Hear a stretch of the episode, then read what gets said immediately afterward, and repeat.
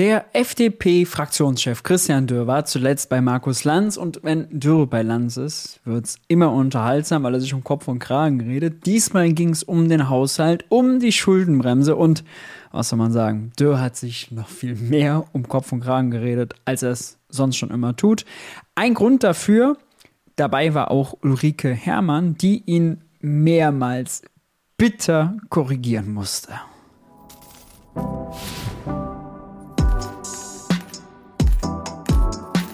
Hi und herzlich willkommen bei Geld wie die Welt. Ich bin Maurice und in diesem Video geht es um die Schuldenbremse, das Schuldenurteil und die Folgen daraus. Bei Markus Lanz haben zuletzt FDP-Fraktionschef Christian Dö und die Taz-Journalistin Ulrike Herrmann fleißig debattiert. Ulrike Herrmann musste Christian Dürr mehrmals korrigieren in wirklich banalen Zahlen. Christian Dürr hat sehr, sehr schräge Argumente geliefert. Das alles wollen wir uns einmal anschauen. Bevor wir aber dazu kommen, möchte ich euch noch hinweisen auf meinen Online-Kurs MMT für Einsteiger auf der Lernplattform Udemy. Den gibt es zu Weihnachten mit dem Gutscheincode, Achtung, einfallsreich, Weihnachten für 12,99 Euro. Günstiger kann ich es bei Udemy gar nicht machen. Ihr könnt den Kurs verschenken, wenn ihr sagt, ey, ich kenne da wen, der freut sich darüber, wenn er in Sachen Wirtschaftssystem und Geldsystem ein äh, Update bekommt. Siebeneinhalb Stunden Videomaterial sind in dem Kurs enthalten, in denen ich die absoluten Basics unseres Geldsystems erkläre. Beispielsweise, was ist eine Staatsanleihe, wie funktioniert unser Steuersystem, woher bekommt der Staat sein Geld, das er ausgibt, was ist Geldpolitik, was macht eigentlich die Zentralbank und, und, und. Ganz viele Fragen. Link dazu ist unter diesem Video. Checkt das gerne aus. Damit genug der einleitenden Worte sei nur noch mal eins erwähnt, man kann sich natürlich auch zu Weihnachten mal selbst einen Gefallen tun. Oh, warum denn nicht? Wir schauen an, was Christian Dürr und Ulrike Herrmann bei Markus Lanz aufs Parkett gelegt haben und gehen gleich rein. Herr Dürr, was würden Sie sagen? Also, ähm, wer ist Ihr Mann? Wer rechnet? Ja, also ich, ich, merke, ich war in Mathe so okay. Äh, Aber Sie saßen im Haushaltsausschuss. Ja, ich habe am Ende Wirtschaftswissenschaften studiert und dann wurde es ein bisschen besser, weil ich da auch gefordert wurde im Studium. Ähm, also Wir werden nachher sehen, dass beim Rechnen nicht so gut hingehauen. Also Mathe ist wichtig, kann ich im Nachhinein sagen. Äh, ansonsten muss ich äh, gestehen, äh, Christian Lindner ist ein ziemlich schneller Rechner. Ja? Ja, schneller als ich im Rechnen. Auch im Kopfrechnen. Aber so die, die, ganze Ampel hat sich ja katastrophal verrechnet, auch in einem metaphorischen Sinn, möchte ich mal sagen. Dann sollten wir jetzt konkret werden, Herr Lanz, oder? Wir sollten konkret Super. werden. Wie konnte das passieren? Also. Das ist die konkrete Frage. Oder anders gefragt, was zum Teufel haben Sie sich dabei gedacht? Ja. Im Nachhinein, ich will das sehr offen einräumen, im ja. Nachhinein ähm, ärgere ich mich und im Nachhinein muss man sagen, es war ein Fehler, äh, eine Buchungspraxis fortzusetzen, die Länder und Bund angefangen hatten, ähm, von der wir gesagt haben, okay, das ist Teil des mhm. Kompromisses dieser Koalition. Mhm. Und gleichzeitig sehen Sie ja an der Betroffenheit jetzt auch die Länderhaushalte Schleswig-Holstein. Das ist übrigens ein Trick, den macht Christian Dürr äh, in jeder Talkshow zum Thema Haushalt. Und zwar sagt er, ja, ja, es war alles falsch, aber nicht falsch, was wir gemacht haben, sondern es war falsch, dass wir fortgeführt haben, was andere gemacht haben. Ja, so nach dem Motto, jemand hat die Bank ausgeraubt und äh, dann ist man selbst hingegangen und hat noch ein paar Scheinchen selber davon mitgenommen und sagt, ja, also es, es war definitiv ein Fehler dass die anderen die Bank ausgeraubt haben und ich dann hingegangen bin, davon auch noch mal ein paar Scheinchen eingesteckt habe. Nee, nee, nee, nee, nee, also so läuft's nicht. Und das wird auch dem Urteil überhaupt nicht gerecht. Ja, denn das Urteil nennt drei explizite Gründe, warum dieser Nachtragshaushalt 21 verfassungswidrig ist. Einer davon, Jährlichkeit und Jährigkeit, wird sehr streng ausgelegt, betrifft auch die Länderhaushalte. Zwei andere betreffen nur das, was die Ampel gemacht hat. Nämlich zu sagen, oh, Corona-Milliarden, die nutzen wir jetzt äh, einfach für Klimaausgaben. Und ähm, dass sie gesagt haben, wir beschließen, dass wir diese äh, Corona-Milliarden fürs Klima nutzen, äh, dass einfach nachträglich im Haushalt 22 für den Haushalt 21, das also rückwirkend zu machen. Das waren schon zwei Sachen, die die Ampel auf Bundesebene exklusiv für sich hat. Und die alleine hätten schon gereicht, wären schon Grund genug gewesen, warum das Verfassungsgericht den Nachtragshaushalt als verfassungswidrig eingestuft hätte. Das verschweigt er hier. Ja. Ähm, dieses Prinzip Jährlichkeit und Jährigkeit, Kohle dann auszugeben, wenn man sagt, Schuldenbremse ist jetzt in diesem Jahr ausgesetzt wegen Notlage Und dann müssen die Mittel alle in dem einen Jahr fließen, dürfen nicht ins nächste Jahr gebucht werden.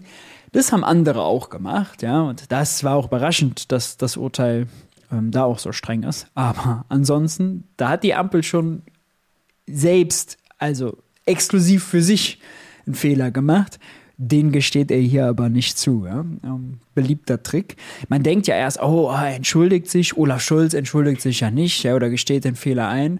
Aber das ist ein vergiftetes Fehler eingestehen. NRW und andere, äh, die große Herausforderungen jetzt haben.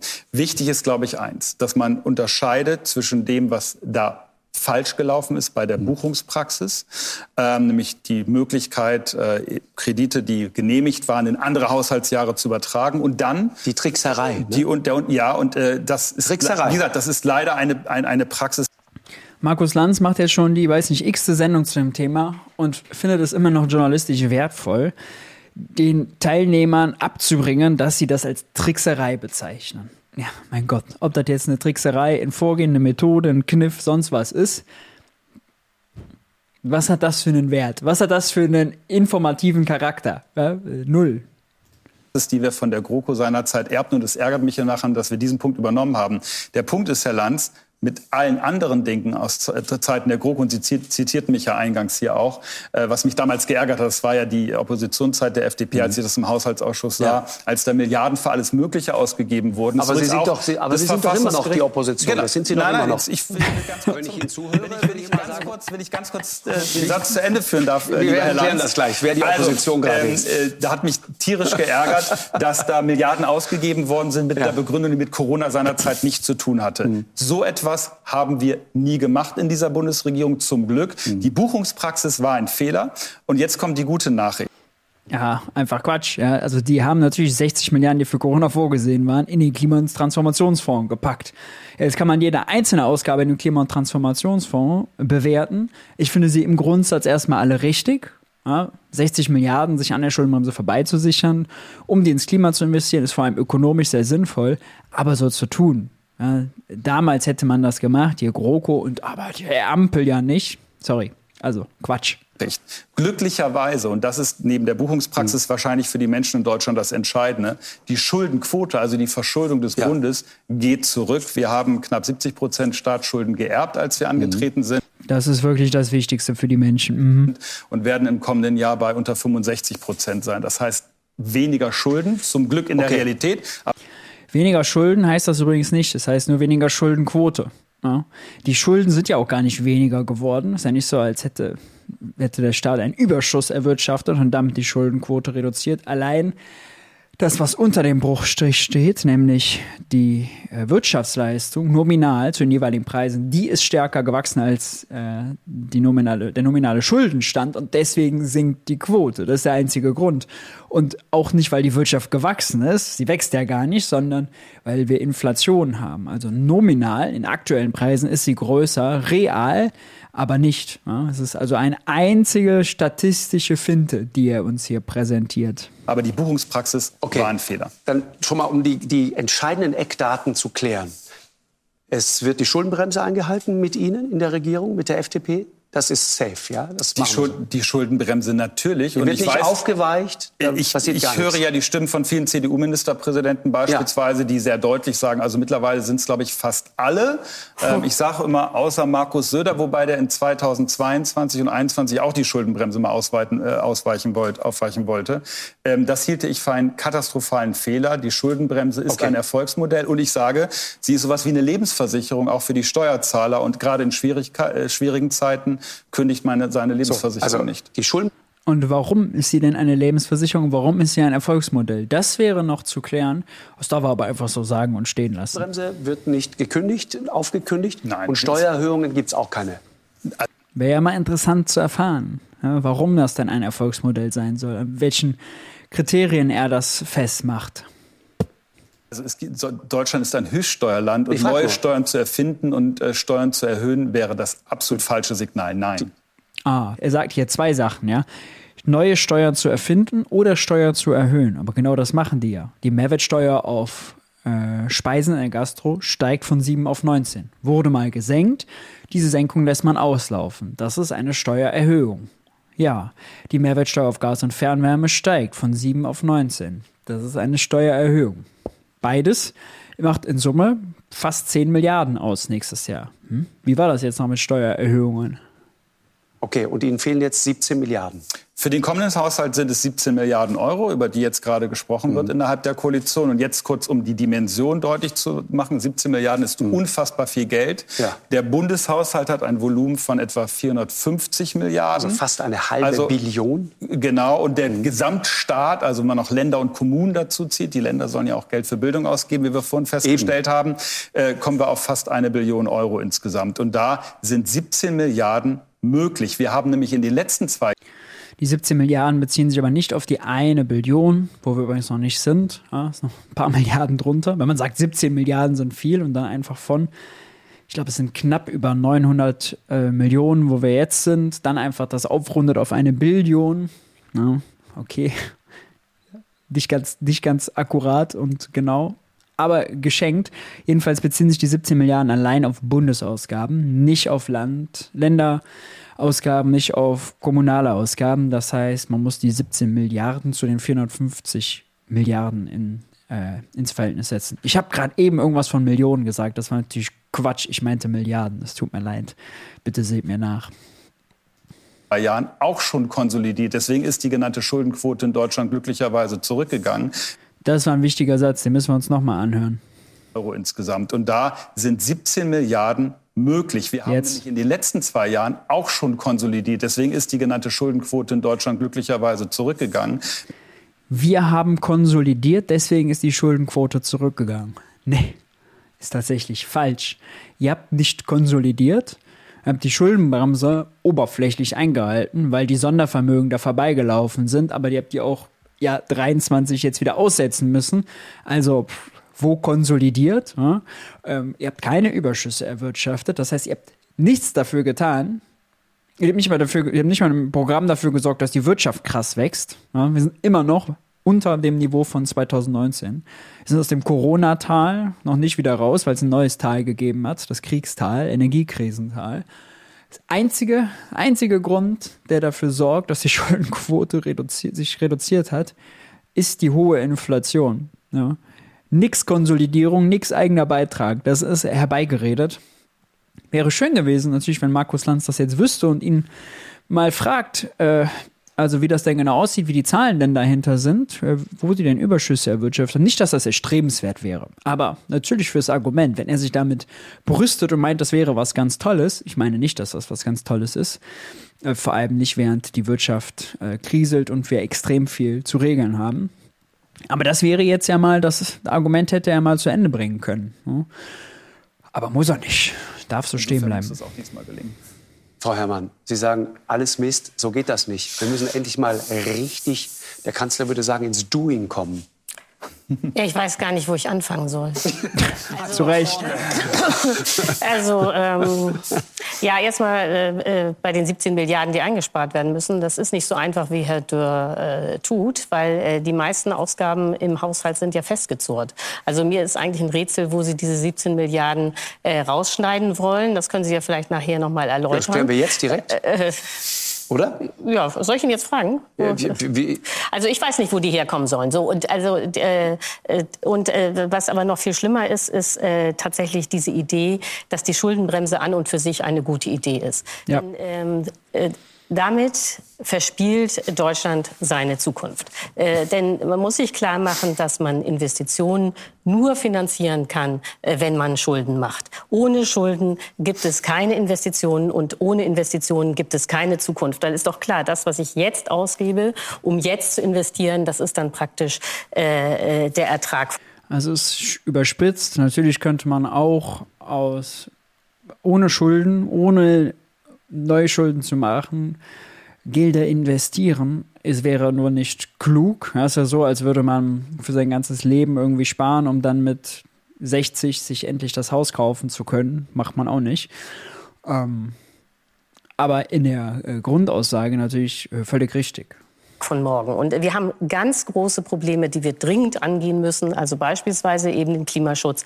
Und wenn man dann einfach sagt, Geld gibt es nicht, äh, äh, dann ja, ich, äh, dann ist, ist es für mich ganz schlimm zu sehen, dass ein reiches Land wie Deutschland äh, nicht in der Lage ist, politisch zu gestalten, weil man nun ausgerechnet an die Schuldenbremse glaubt. Ähm, ja. Für Sie ist das sozusagen so. An die Schuldenbremse glauben ist auch schon der richtige, das richtige Framing. Ne? Das ist nicht wissenschaftlich, gar nichts. Das ist purer Fetisch, Voodoo. Ein, eine Ideologie. Ja, natürlich. Den Schuldentaliban nennen Sie Ja, die. genau. Also ich, äh, ich muss zugeben, äh, dass ich äh, ein gewisses Mitleid mit Christian Lindner habe, äh, weil... Das, das, ist aus Ihrem Mund ist das eine große Sache. Ja, das ist... Äh, ja. Aber es ist so, weil er eben in seiner Fraktion und auch in der Partei hat er äh, sehr viele Leute, die absoluter Hardliner, beispielsweise Frank Schäffler, der alte Bitcoin-Hooligan, ja, der staatliche Währung abschaffen will und stattdessen es geil fände, wenn der Bitcoin sich durchsetzt und der Staat auch in Bitcoin wirtschaftet. Völlig, völlig Banane, ja, völlig lost. Aber ja, äh, der hat auf dem NRW Landesparteitag der, der FDP einen Dringlichkeitsantrag durchgesetzt, der da lautet, auf gar keinen Fall die äh, Schulden Bremse 24 nochmal aussetzen. Sonst äh, ja, müsste man quasi aus der Ampel austreten und dafür große Mehrheit in NRW bekommen. Ja? So, so viel zum geistigen Zustand der FDP in Nordrhein-Westfalen. Die äh, äh, mit aller Kraft ihres Herzens an, der, äh, an die Schuldenbremse glauben. Das ist für die äh, sozusagen äh, der neue Jesus. Und äh, da, äh, und äh, die, es gibt ja auch eine Basisinitiative, hm. die sagt raus aus der Ampel, weil man das Gefühl hat, dass man diese Schuldenbremse schon zu, äh, zu stark aufgeweicht hat. Äh, aber das ändert nichts äh, daran, dass man in die Zukunft nur investieren kann, wenn man Schulden macht. Also diese Idee, Schulden sind böse, die ist einfach grundfalsch. Warum ja. sind Schulden nicht böse? Ganz kurz noch, Frau Herrmann, will ich gerne noch mal verstehen. Äh, das war ein Moment, wo ich gedacht habe, geil. Gute Frage. Sehr wichtig. Jetzt wird informiert. Äh, ja, also die Leute und aufgeklärt. Ja so eine Schuldenquote von, Entschuldigung, 66 Ja, 66 Prozent. Die Aktuell. USA sind bei 120 Prozent. Sind die USA hm. zusammengebrochen? Nein. Aber manchmal Wer, kurz davor. Nein, nein. Hm. Das sind äh, rein politische Spielchen der Republikaner. Die USA selber äh, wachsen viel stärker als Deutschland. Frankreich. Der private Konsum ist in den USA wieder 10 Prozent über dem Krisenniveau. Real. Bei uns immer noch drunter. Na, das mal dazu, äh, wie unterschiedlich sich die Wirtschaften entwickeln, je nachdem, ob man fiskalpolitisch aufs Gaspedal tritt oder auf der Bremse steht. Japan, äh, Großbritannien, hm. alle Länder haben sehr viel höhere Schulden äh, als Deutschland. Kein Japan sogar schlimmer, mehr als 250 Prozent. Oh Gott viermal so viel wie wir. Land ist zusammengebrochen und das Land, das am stärksten an der Schuldenbremse oder äh, an der Idee hängt, bloß keine Schulden machen, nämlich Deutschland, ist jetzt sozusagen das Schlusslicht in ganz Europa, wächst nicht, schrumpft, während alle anderen Länder wachsen, weil sie nämlich nicht diese Idee haben, man darf auf gar keinen Fall Geld ausgeben. Und vielleicht jetzt noch mal diese Frage ist ja eher eine Folge, die sie jetzt erklärt hat. Ne? Also warum es für die Wirtschaftspolitik schädlich ist, keine Schulden zu machen oder sie zu meiden. Noch nicht ganz die Frage, warum sind Schulden nicht böse? Warum äh, muss man ähm, Schulden machen, um zu investieren? Die Idee bei der FDP ist ja, ich soll, ich kann nur investieren, indem ich vorher spare, also irgendwo mhm. kürze und dann äh, erstmal ein, also so ein bisschen wie ein, äh, wie soll man sagen, wie ein Eichhörnchen. Nicht? Also erstmal werden die Nüsse zusammengesammelt und dann werden sie wieder ausgegeben. So, mhm. aber das Problem ist, wenn ich jetzt erstmal kürze, mhm. dann fehlt ja Nachfrage in der Wirtschaft. Das heißt, man hat eine, äh, man macht vorsätzlich produziert man eine Krise mhm. und dann investiert aber niemand mehr, weil man ja in der das ist so ein wichtiger Punkt, ja. Endlich mal nachfrageseitig und dynamisch gedacht. Sparen heißt, man gibt weniger aus, als man an Einkommen hat. Und das entzieht natürlich dem Wirtschaftskreislauf Nachfrage. Wenn einer spart, muss wer anders Schulden machen, damit wenigstens das Einkommen, also die Wirtschaftsleistung, gleich bleibt. Passiert das nicht, schrumpft die Wirtschaftsleistung. Ja, völlig klar. Straightforward. Äh, es ist also unwiderlegbare Logik makroökonomisches Denken. Von der FDP kann man es nicht erwarten. Es ist auch so selten, dass das mal in Talkshows vorgetragen wird. Äh, kann man wirklich froh sein. Sehr guter Punkt. Der Krise ist. Das heißt, wenn man ähm, äh, äh, friktionslos oder problemlos wachsen will und investieren will, dann muss man das über die Schulden machen. Und vielleicht ein Argument, das jetzt doch äh, Friedrich Merz äh, und auch Christian Lindner überzeugen könnte. Wenn man sich fragt, wie kann das sein, dass Angela Merkel 16 Jahre Kanzlerin war? Dann liegt es daran, dass sie nie gespart hat. So schlau war Angela Merkel nämlich. So, und äh, da würde ich jetzt mal hoffen, dass die Ampel, die ja auch das Ziel hat, 16 Jahre zu.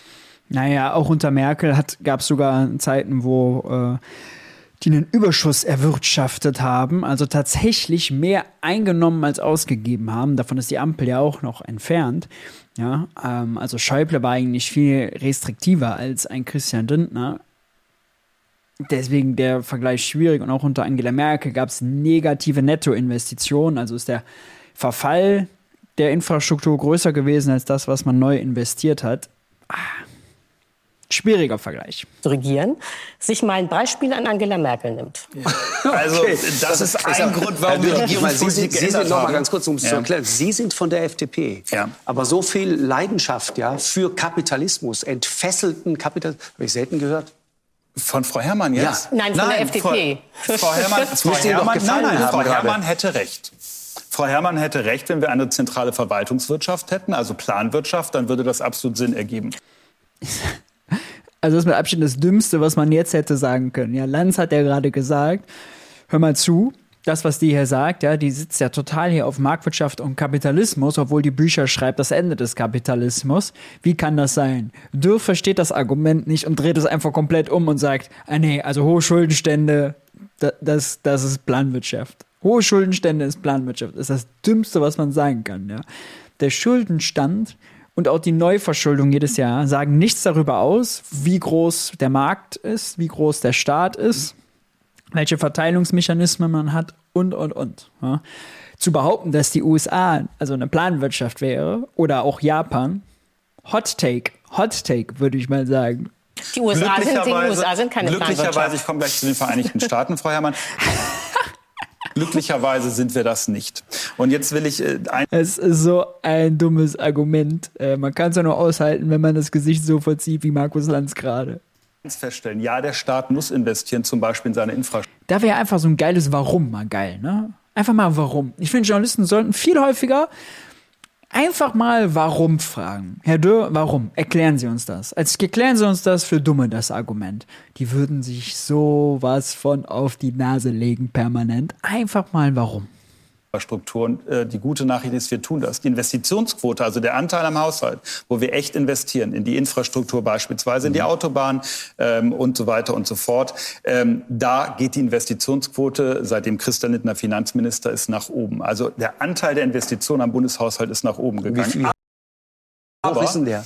aber die, Invest Wie hoch ist denn der? die Investitionsquote zurzeit, jetzt erwischen Sie mich auf dem kalten Fuß. Ich habe sie gerade nicht. Ich kann ganz viele Zahlen, aber die habe ich jetzt spontan nicht parat. Und dann hätte ich noch eine Frage.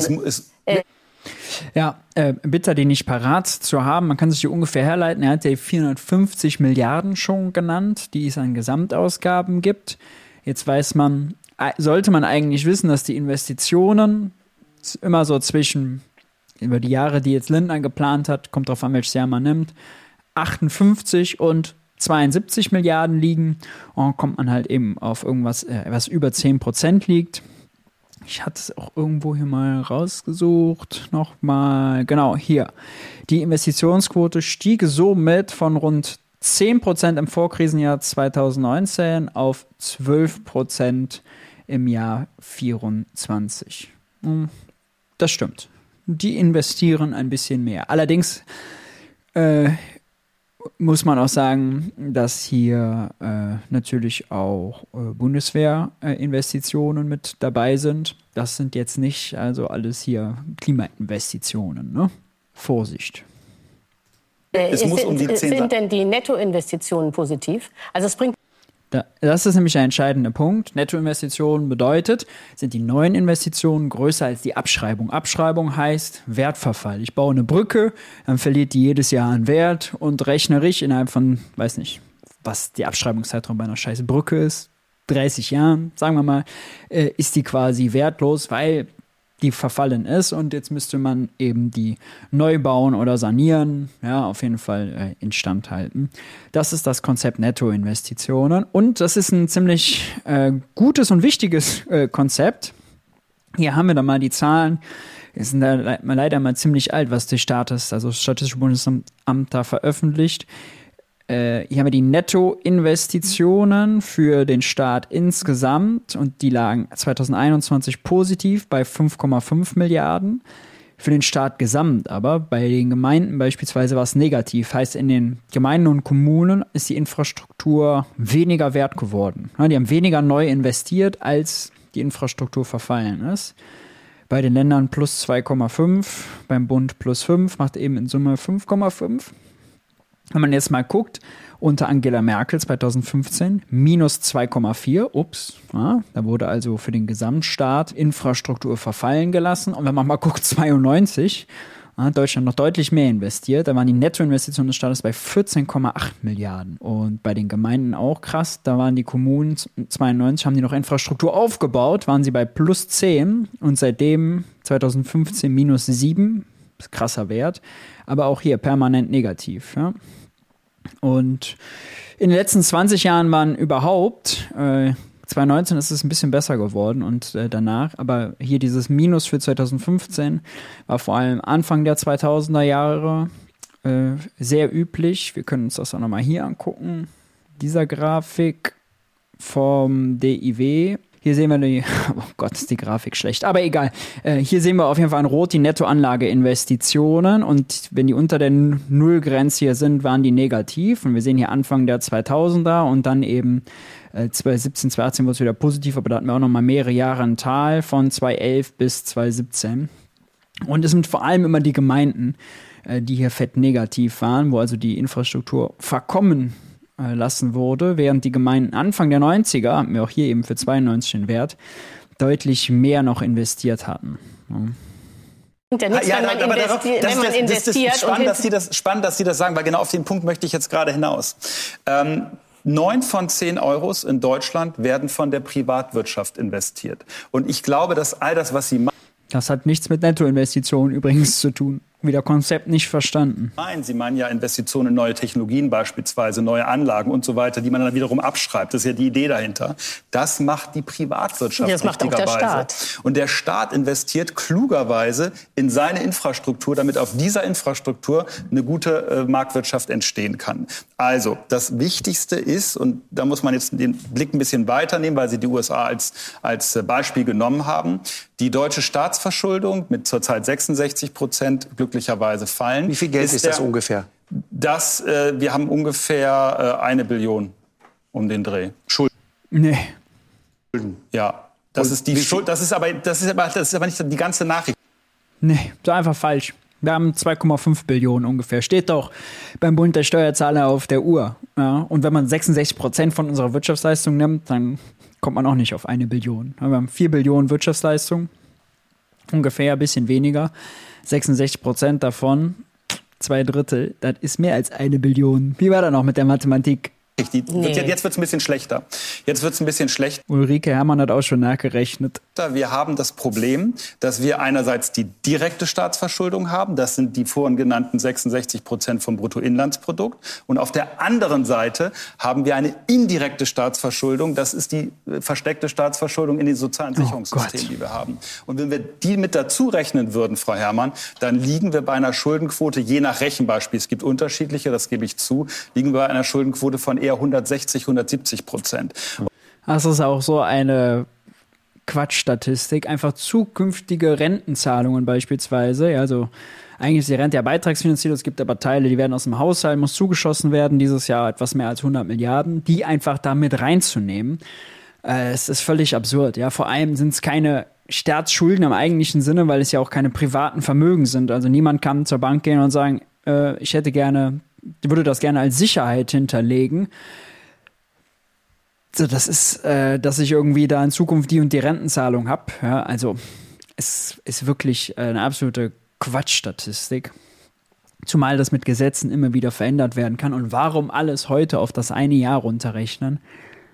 macht keinen Sinn. Und dieser Blick, und da müsste man es jetzt mit den USA vergleichen, äh, ist ein, besonders, ein besonderer auf Deutschland, weil die Vereinigten Staaten gerade in ihrem Sicherungssystem haben, das heißt Ansprüche zukünftiger Generationen, ähm, mhm. dass diese ähm, Dinge meistens in den USA kapitalgedeckt und bereits finanziert und, sind. Und das ist in Deutschland anders. Deswegen warne ich davor, sich nur auf die direkte Staatsverschuldung zu konzentrieren, sondern wir müssen, glaube ich, auch die, auch auf die Verpflichtung mal wieder schön einfach, also Nebelmaschine angeworfen, um von den eigentlichen Punkten wegzukommen. Die Auf die Verpflichtungen der Zukunft. Die haben, die haben wir bis heute Dinge. schon im Bundeshaushalt. Ja. Der Bundeshaushalt hat einen vollkommen nachvollziehbaren und auch gesetzlich richtigen Zuschuss in die gesetzliche Rentenversicherung von 117 Milliarden Euro im kommenden Jahr.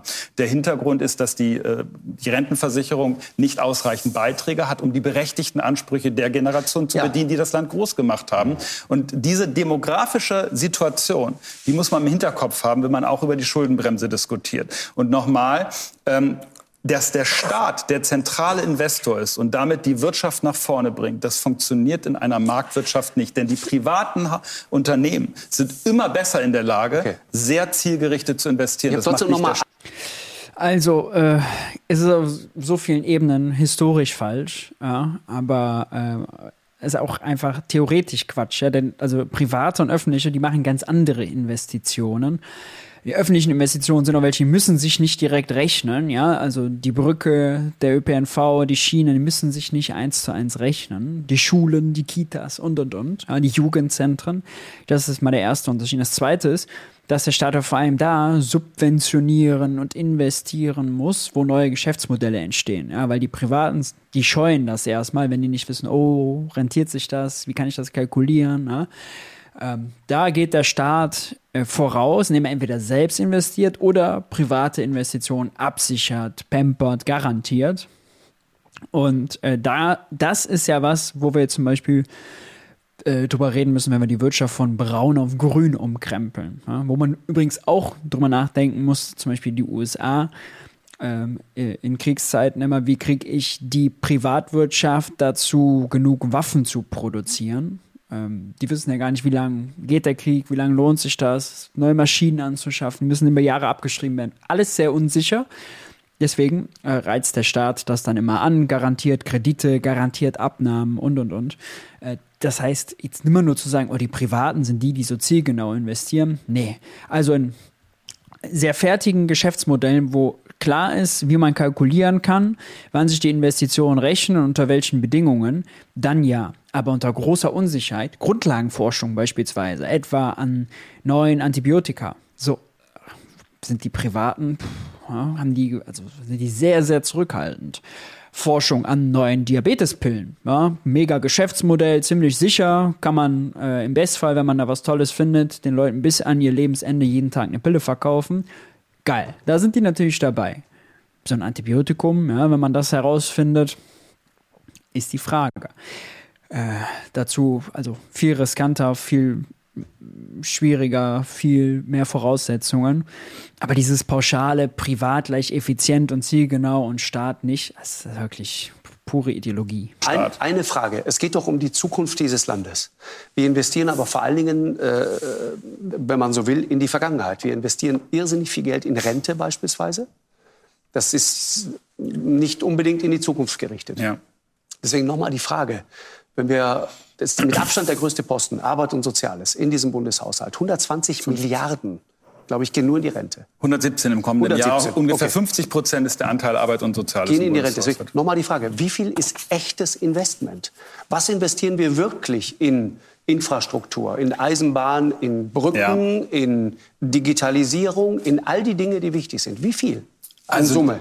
Also die, die Summe, ähm, ich habe, äh, äh, sehen Sie es mir nach, Herr Lanz, ich habe die genaue Summe, wir sind jetzt auch gerade bei dem Bundeshaushalt 24 neu zu beraten, Ungefähr. wie Sie wissen. Ähm, ich kann es Ihnen aus dem Kopf jetzt leider nicht sagen. Die exakte, aber Sie sind doch die, die exakte, FDP. Ja, die exakte Summe habe ich jetzt. Sehen Sie es mir bitte nach. Ungefähr. Äh, so ehrlich muss man sein, habe ich jetzt nicht im Kopf. Aber Ungefähr. Ups. Wir haben, ich habe es doch jetzt schon gesagt, oder? Also, ich will es nur mal verstehen, weil, wenn, wenn Sie sich doch mit der Zukunft das Problem, Ich will da gerade darauf hinaus, Herr ja. Erlands. Das Problem ist, bei dieser sogenannten, bei diesen Investitionen des Staates haben wir die Situation, dass anders als private Wirtschaftsobjekte, die investieren eine Summe und dann schreiben sie sie über verschiedene Wirtschaftsjahre ab, haben wir bei den Investitionen des Staates ja solche Investitionen, die sich klassischerweise nicht abschreiben lassen, weil sie gar keinen Return on Investment bringen. Abschreibung und Return on Investment sind zwei völlig verschiedene Paar Schuhe. Er schmeißt wieder die Nebelmaschine an und blamiert sich einfach weiter. Ja, man kann Sachen abschreiben, unabhängig davon, ob sie einem Profit bringen oder nicht. Ja. Ähm, es ist äh, wirklich, also vor allem für einen von der FDP, ehrlich schräg. Aber die Zahlen nicht zu kennen. Ich meine, die Investitionen, die sind schwanken jedes Jahr. Ich habe es eben gesagt, äh, bei der FDP zwischen 70, ich glaube, das eine hatten die 72 Milliarden und 27 geht es wieder runter auf 58 Milliarden ist, glaube ich, ähm, der Plan. Moment, vielleicht habe ich sie auch irgendwo noch. So, hier jetzt mal vom BMF selber. Äh, ist jetzt natürlich der alte Regierungsentwurf, nicht der neue, aber ist ja egal. Ähm, nachrichtlich die Investitionen 23, 71,5 Milliarden und danach 54, 60, 59, 57. Ja, das ist so mal die Größenordnung, äh, über die wir hier sprechen an öffentlichen Investitionen. Eigentlich müsste man sogar noch Investitionen aus dem Klima- und Transformationsfonds mitrechnen, dann sind es sogar noch ein bisschen mehr. Also eine Autobahn beispielsweise. Ja. Natürlich haben wir gewisse Mauteinnahmen, aber das ist nicht der zentrale Punkt. Das ist ein Gesamtbeitrag, um die Wirtschaft funktionieren zu lassen. Und deswegen ist es ein bisschen schwer, die Frage so zu stellen, wie Frau Herrmann sie gerade beantwortet hat. Denn das unterstellt, dass der mhm. Staat sozusagen der zentrale Planer ist okay. und quasi ist wirklich, also Quatsch. Sie anstatt der Wirtschaftssubjekte okay. das Geld ausgibt, das okay. macht relativ wenig Darf ich noch mal ganz kurz dazu was sagen? Also ja. erstens zum Thema Rente. Ich habe das extra vorher Frau, nachgeguckt. Frau Herrmann hat Ihren Spickzettel dabei. Ja, ja, das genau. Ist klug. Das äh, hilft. Also ja. Der, ja, hilft immer. Also äh, ich habe das extra vorher nachgeguckt. Die Durchschnittsrente in Deutschland ist netto 1.384 Euro im Monat. Ich würde mal sagen, da kann man nicht sparen, weil 1.384. Das war auch nicht mein Ansatz. Ja, okay. Also wollen wir mal aber klären. die Frage ist also, auf der Jagd nach 17 Milliarden, ja, wo kommen die her? Ne? Ja, genau wie immer. Der Rentnerin und Rentner. Genau. Also aber wie immer die staatlichen Zuschüsse sind. Man kann bei der Rente nicht sparen, weil die Rente schon sehr mhm. niedrig ist. Und man muss einfach sehen, dass es sehr viele versicherungsfremde Leistungen in der Rente gibt, die mit den Angestellten und ihren Rentenansprüchen mhm. nichts zu tun haben. Ich sage nur als ein Beispiel die Mütterrente. So, das nächste ist, dass das, was Herr äh, Dörr eben erzählt hat, nämlich dass Deutschland nur eine Billion Schulden hat, nicht stimmt. Kann man leicht rechnen. Äh, die Wirtschaftsleistung in Deutschland liegt bei ungefähr 4 Billionen Euro. Vier Billionen. 4 Billionen, ja. ja also das ist die Wirtschafts Milliarden. Das ja? ist die Wirtschaftsleistung. Ja. Davon 66 Prozent sind natürlich viel mehr als eine Billion. Und dann finde ich, würde ich jetzt noch mal gerne äh, auf die Sachen kommen, äh, um die es konkret geht. Äh, also, weil das ja so ein bisschen gewabert hat, was ist hier eigentlich jetzt eine Inflation und worum geht es in der Zukunft? Also, äh, die 60 Milliarden, die jetzt fehlen durch das Verfassungsgerichtsurteil, sind ja unter anderem die Sanierung für die Bahn. Das sind die Chipfabriken in Magdeburg und Dresden. Intel, äh, Intel und, und die, TSCM oder wie die heißen. TSMC und, ah ja, genau, aus ja. Äh, Taiwan. Also da, das ist eine strategische Idee äh, von Gesamteuropa zu sagen, wir wollen nicht mehr von China und Taiwan abhängig sein. Mhm. Äh, und dann geht es natürlich um solche Sachen wie Klimaschutz in der Industrie. Mhm. Wenn man grünen Stahl, grüne Chemie haben will, dann ist das eben sehr viel teurer als fossile Chemie. Und diese Differenz müssen die Firmen erstattet bekommen, sonst können sie da nicht investieren. Das heißt, es geht alles, äh, es geht um sehr zentrale Zukunftsprojekte und es gäbe überhaupt gar kein Problem, äh, äh, zu sagen, äh, das ist eigentlich sinnvoll, mhm. äh, dafür Geld auszugeben. Und das ist ja interessant, dass inzwischen eben auch schon sehr viele CDUler äh, das erkannt haben und äh, dass es hier um die Zukunft äh, von Deutschland geht. Okay. Also sind, sind, ich muss vor allem, also es ist nicht so, dass das Geld fehlt. Ich muss es einfach nochmal erwähnen, sondern das Rechtskonstrukt muss ein anderes sein, um diese 60 Milliarden aus dem Klima- und Transformationsfonds ausgeben zu können. Ja? Beziehungsweise man kann sie dann vielleicht nicht über den KTF, sondern über andere Wege. Ja, man könnte eine Investitionsgesellschaft gründen, da packt man die 60 Milliarden rein, der Staat, dem, gehört die, der, dem Staat gehört die zu 100 Prozent und die ballern das Geld raus, fertig aus. Ja, man könnte das über die Bahn machen, die Schieneninvestition, hat man schon 12,5 Milliarden davon aus dem KTF raus, darüber fertig und gut. Also es gibt so viele Wege, wirklich tausend Wege. Die Debatte, müssen jetzt irgendwo die Einnahmen erhöhen oder die Ausgaben kürzen, ist völlig am Urteil vorbei. Ich weiß gar nicht, wie die so entbrennen konnte. Wahrscheinlich, weil der deutsche Wirtschaftsjournalismus einfach Staatsfinanzierung nicht versteht, das Urteil nicht versteht und dann Politiker einlädt, die einfach ihren ideologischen Stuss dort abladen und das sagen, was sie immer schon mal sagen wollten, nämlich das Bürgergeld ist zu hoch, das Lohnabstandsgebot muss gewahrt werden oder die Grünen kommen und sagen, wir müssen die klimaschädlichen Subventionen abschaffen. Alle bestätigen aber implizit dieses, oh ja, schades Geld, das ist jetzt so knapp. Es, die äh, Verfassungsrichter aus Karlsruhe haben jetzt im Finanzministerium 60 Milliarden Euro entwendet, ja, rausgenommen aus dem Staatssäckel. Was jetzt machen? Nee, es muss einfach ein anderes Rechtskonstrukt geben. Ja, man kann auch die Schuldenbremse einfach aussetzen, dann kann man die Kohle auch raushauen. Auch einfach. Oder man kann ein Sondervermögen machen, das schreibt man in die Verfassung, dafür braucht man eine Zweidrittelmehrheit, dann geht's auch. Man kann auch einfach die Konjunkturkomponente der Schuldenbremse äh, verändern, dass man in Krisenzeiten mehr ausgeben darf. Dann hat man plötzlich allein nächstes Jahr 10, 15 Milliarden mehr, je nachdem, wie man es macht. Sagt man einfach, also äh, die Konjunkturkomponente darf größer sein, solange die Vollbeschäftigung oder die Arbeitslosenquote nicht bei einem Prozent ist, so nach der Logik, sind wir weit von entfernt. Bups, äh, muss man dann genau rechnen. Es gibt Schätzungen zwischen 10 und 20 Milliarden pro Jahr. So, dann kann man, da hat man alle Probleme gelöst. Ja? Einfach ein anderes Rechtskonstrukt geschaffen. Für manche braucht man die Zweidrittelmehrheit, also die Stimmen der Union, für Konjunkturkomponente beispielsweise nicht, für Aussetzung der Schuldenbremse auch nicht. Also es ist eine Frage von politischem Willen, nicht eine Frage davon, dass Kohle irgendwo fehlt. Ich muss mich jetzt korrigieren, das sind 1,4 Billionen, etwa 1,45, wenn ich es jetzt richtig in Erinnerung habe. Oh Gott. Ah, es ist so peinlich. Einmal mit der Zahl daneben zu legen, ja, wenn ja doch Staatsschulden so wichtig sind. Aber wenn ihr doch die, wenn die Schuldenbremse auch die Lebensversicherung ist vor den bösen Staatsschulden, dann nicht mal die Zahl zu kennen, peinlich. Dann rechnet Ulrike Hermann es noch vor und er verkackt es trotzdem. Ist jetzt ja nicht andersrum gegangen, ja. Das ist ein Drittel statt zwei Drittel genommen und dann kommt er bei diesen 1,4 aus. Äh, anders kann ich es mir nicht erklären. Aber es sind natürlich nicht 1,4, sondern 2,5, 2,6, irgendwie so. Ähm, haben Sie recht, sorry. Nee, muss immer noch mehr Zahl, sein. Das, das, sonst das ist einfach immer noch falsch. Wie peinlich. Das nicht 66 Prozent. Ne? Dass ich die Zahl jetzt vor nicht, nicht mhm. exakt. Dieser Studie 2.0 erlebe ich hier gerade. Ja, ja genau. Finde ich gut. Ja, wie peinlich. Aber, aber Frau Herrmann, dann rechnen Sie es doch gerade aus. Ja, also es müssten noch ungefähr zwei. Oh Gott. Oh, Frau Herrmann soll es einmal ausrechnen. Der arme FDPler, der kann es gerade nicht. Oh. Guckt aber auch so unschuldig. 2,5 Billionen sein, oder? Jetzt, ich meine 2,4, 2,4, okay. sorry. Ist, ist, ist egal. Jetzt, ich, ist nein, egal. Es ist, nicht, es ist nicht egal, dafür muss ich mich auch entschuldigen. Dass ja. oh Gott. Blick von Lanz, geil. Was machst du hier? Die Zahl jetzt nicht parat hatte. Also bitte, Sie ich hatte in den letzten Sie Wochen nicht nur, dass die Zahl nicht parat hat, das ist einfach noch verkackt, Monsieur. Im Haushaltsausschuss, Sie haben viel zu ich tun. Ich bin nicht im Haushaltsausschuss. Sie waren im ja, Haushaltsausschuss. Haushaltsausschuss. Und die Zahl hätte ich äh, mehr culpa, äh, Alles in räume ich unumwunden ein, die hätte ich parat nur ganz kurz, Herr Dürr. Ich meine, nicht nur die Zahl parat haben, sondern auch die Rechnung dahinter nachvollziehen, nämlich 66 Prozent von 4 Billionen. Ah, naja, Soweit also zur Sendung bei Markus Lanz. Danach ging es noch ein bisschen darum, wo gekürzt werden soll und wo nicht. Die üblichen Themen. Ulrike Herrmann findet, die klimaschädlichen Subventionen sollen weg. Äh, Christian Dörr sagt dann, warum das alles nicht geht. Kennen wir alles, haben wir alles schon gehört.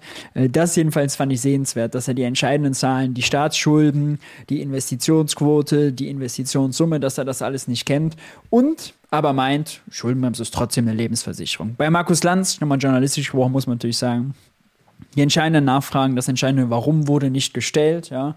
Warum hoher Schuldenstand gleich Planwirtschaft sein soll, etwa, warum es eine Lebensversicherung sein soll, warum die Schuldenbremse ein Erfolgsmodell ist. Das blieb alles offen, äh, leider. Nun ja. Wie hat euch das Video gefallen? Wie hat euch der, äh, die Debatte bei Markus Lanz gefallen? Lasst uns gern unten in den Kommentaren diskutieren. Ich möchte euch nochmal hinweisen auf ein mögliches Weihnachtsgeschenk, den Udemy-Kurs MMT für Einsteiger, Gutscheincode Weihnachten, da gibt es den für 12,99. Link ist unter dem Video. Ansonsten, wenn euch das Video gefallen hat, Like da lassen, Abo da lassen.